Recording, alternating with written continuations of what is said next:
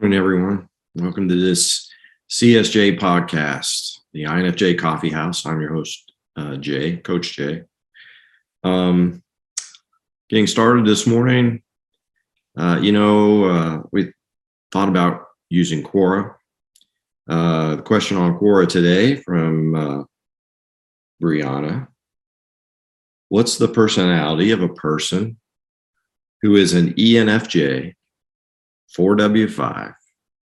4W5-478 SX/SP choleric sanguine SLOEI? I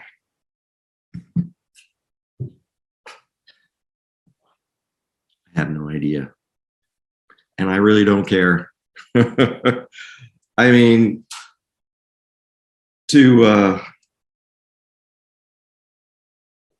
it's not that difficult. You know, perceiving, judging, it's not that difficult. And one of these days, I'm going to come across a Quora question that is going to invigorate me, excite me. And I do, don't get me wrong, just not today. I can't do it. I just can't do that. You know, you have your type. You settle on it. Sure, we want to get it right. We spend so much time thinking about type. People take tests over and over and over and question their type. It's like, it's not that difficult. It's not that difficult. Find your type, settle on it. That's the foundation. Build from there. That's what it's all about. So, I started listening to some Tori Amos. Okay. Tori Amos. I love Tori Amos. She's an INFP. She's an idealist. She's a classically trained musician. Was accepted on full scholarship into the Peabody Institute of John Hopkins at the age of 5. Okay. And her music, her lyrics, which she writes herself, are based on sexuality, politics, religion. Very meaningful. What INFJ doesn't love that? Seriously. In particular, I'm listening to the song I've been playing a little bit too much this morning is Winter. A lot of you may be familiar with it. And, you know, just reading some lyrics does not in any way do it justice, but it really is, as I was listening to it, it really is, it's obviously a father talking to his daughter, but it's also, at least in my view, and I'm a little bit biased, but I think it's an ENTP talking to an INFJ. Pedagogue relationship. So the lyrics, when you going to make up your mind? When are you going to love you as much as I do? Because things are going to change so fast. All the white horses are still in bed. I mean, that's some powerful stuff if you think about it. Very abstract, but very powerful. So check it out, Winter by Tori Amos. But it is about change. That's why I mentioned this particular tune. I wanted to talk about change a little bit. There's a lot of changes in the air. Change is what is constant. And, you know, it's in our politics, it's in our culture, it's in our pop culture, it's even in our religion. And, you know, we, as I've said in the past, in prior lectures, we judge previous generations by the standards of our own. And I think, you know, you could say that's the definition of woke right there, at least in its current, how it's currently defined, not as it was originally defined. But yeah, woke. Being woke, to me, is a sign of, it's the epitome of ignorance and selfishness. I mean, it's elitism. So I wanted to talk about Chesterton's fence as a concept. So Chesterton's fence, Chesterton, G.K. Chesterton, philosopher, late 1800s, early 1900s, maybe not as well known as some of his contemporaries. At least for me, I was not as aware of him as some others, but Chesterton's fence. So the point about Chesterton's fence, his point is, you look at any kind of an institution or system, and he described it as he just said, well, let's just say it's a fence, okay? When it comes to making change or reform, you know, people take a look at the fence, right? And they say, why is this fence here? We don't need it. Let's rip it out.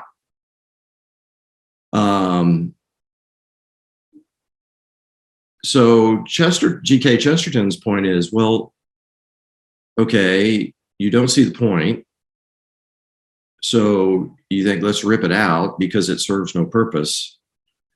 But, which first order thinking, by the way, but he says, do you not ask yourself why the fence was put there in the first place? Or do you just think that the people who put the fence there originally were just bumbling fools and didn't know what they were doing and just saw a spot and said, oh, let's put a fence there for no reason? Is that how you think? Or do you take the time and the effort, because it requires both, to go back and try to understand, why was the fence put there? Under what circumstances was the fence put there? Do I fully understand, or do you fully understand all the ramifications of removing the fence now? You see maybe some immediate circumstances, or you may see some immediate results or consequences that you want to achieve by removing the fence, by reforming the institution.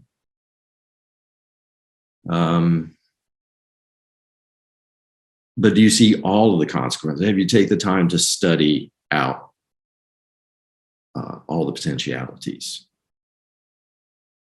So I'm reminded of a trip I took several years ago to Ireland, and I love Ireland. It's beautiful. My ancestors are Irish. And as you go through the country roads in Ireland, the roads tend to be very narrow, a little bigger maybe than single lane, but not much bigger. And on all sides are surrounded by stone, we could call them fences. They're essentially stone walls, stone stacked on top of each other, maybe knee high,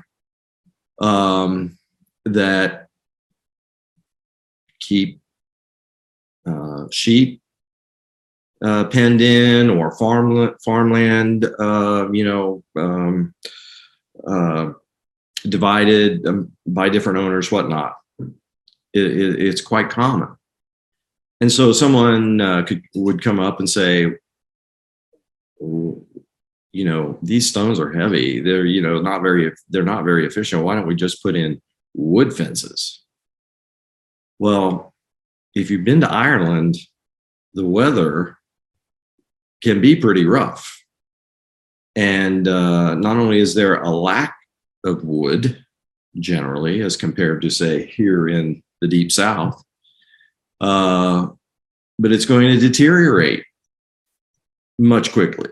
So stone makes a lot of sense with the pounding winds off the ocean and the rain.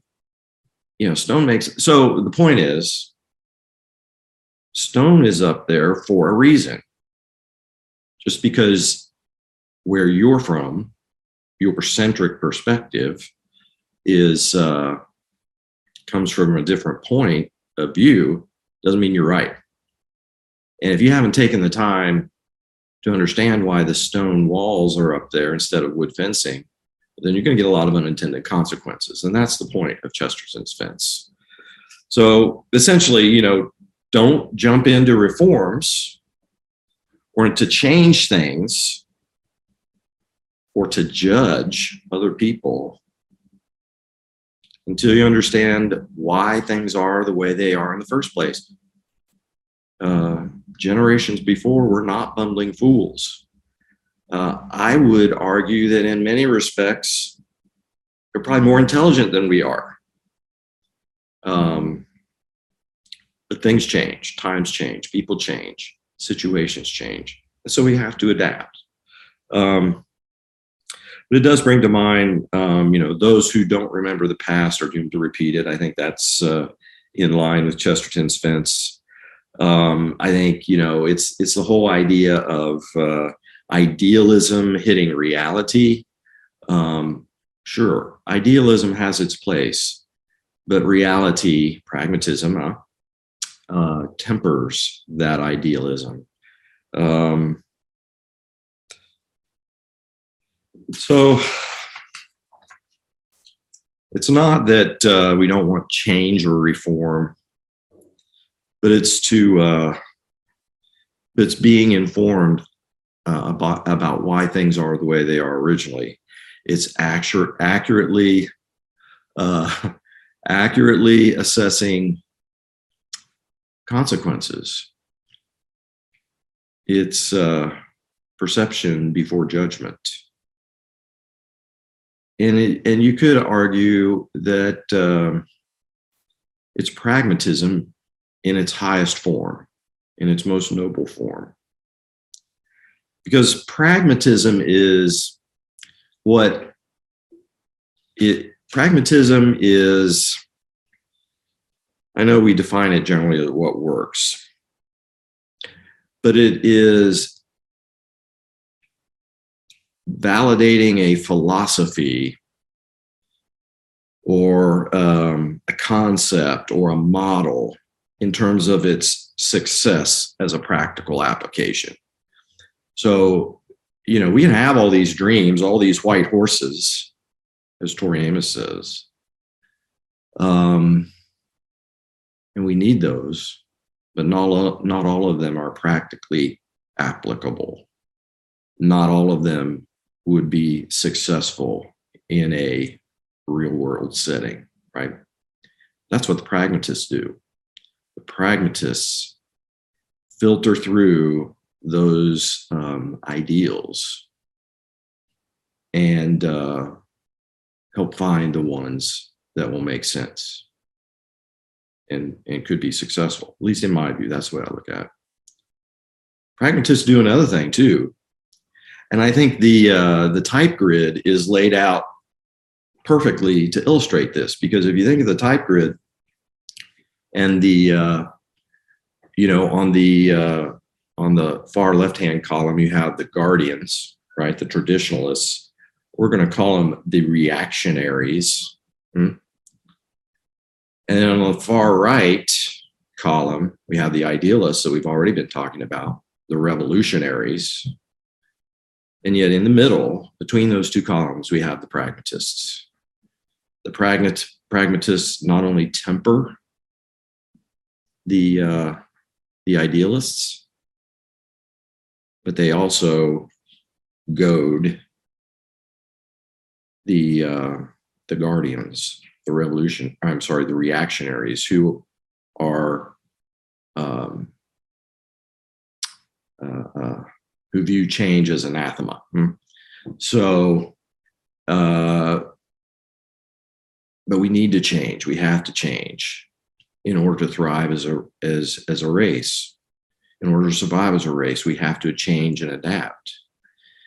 And so the pragmatists fill in and move and moderate the extremes of being reactionary and being revolutionary. So, yeah, change. Things are going to change fast. We're seeing that now. And are you ready for that change? Be part of the change. And if you are part of the change, be responsible and be knowledgeable and understand how we got to where we are now before we go ripping apart our institutions and those very things that bring stability to our society. Gosh, a little heavy today, maybe. Coffee house is supposed to be light. Anyway, maybe next time we'll get to a Quora comment or question that I want to answer. Anyway, appreciate y'all. Bye.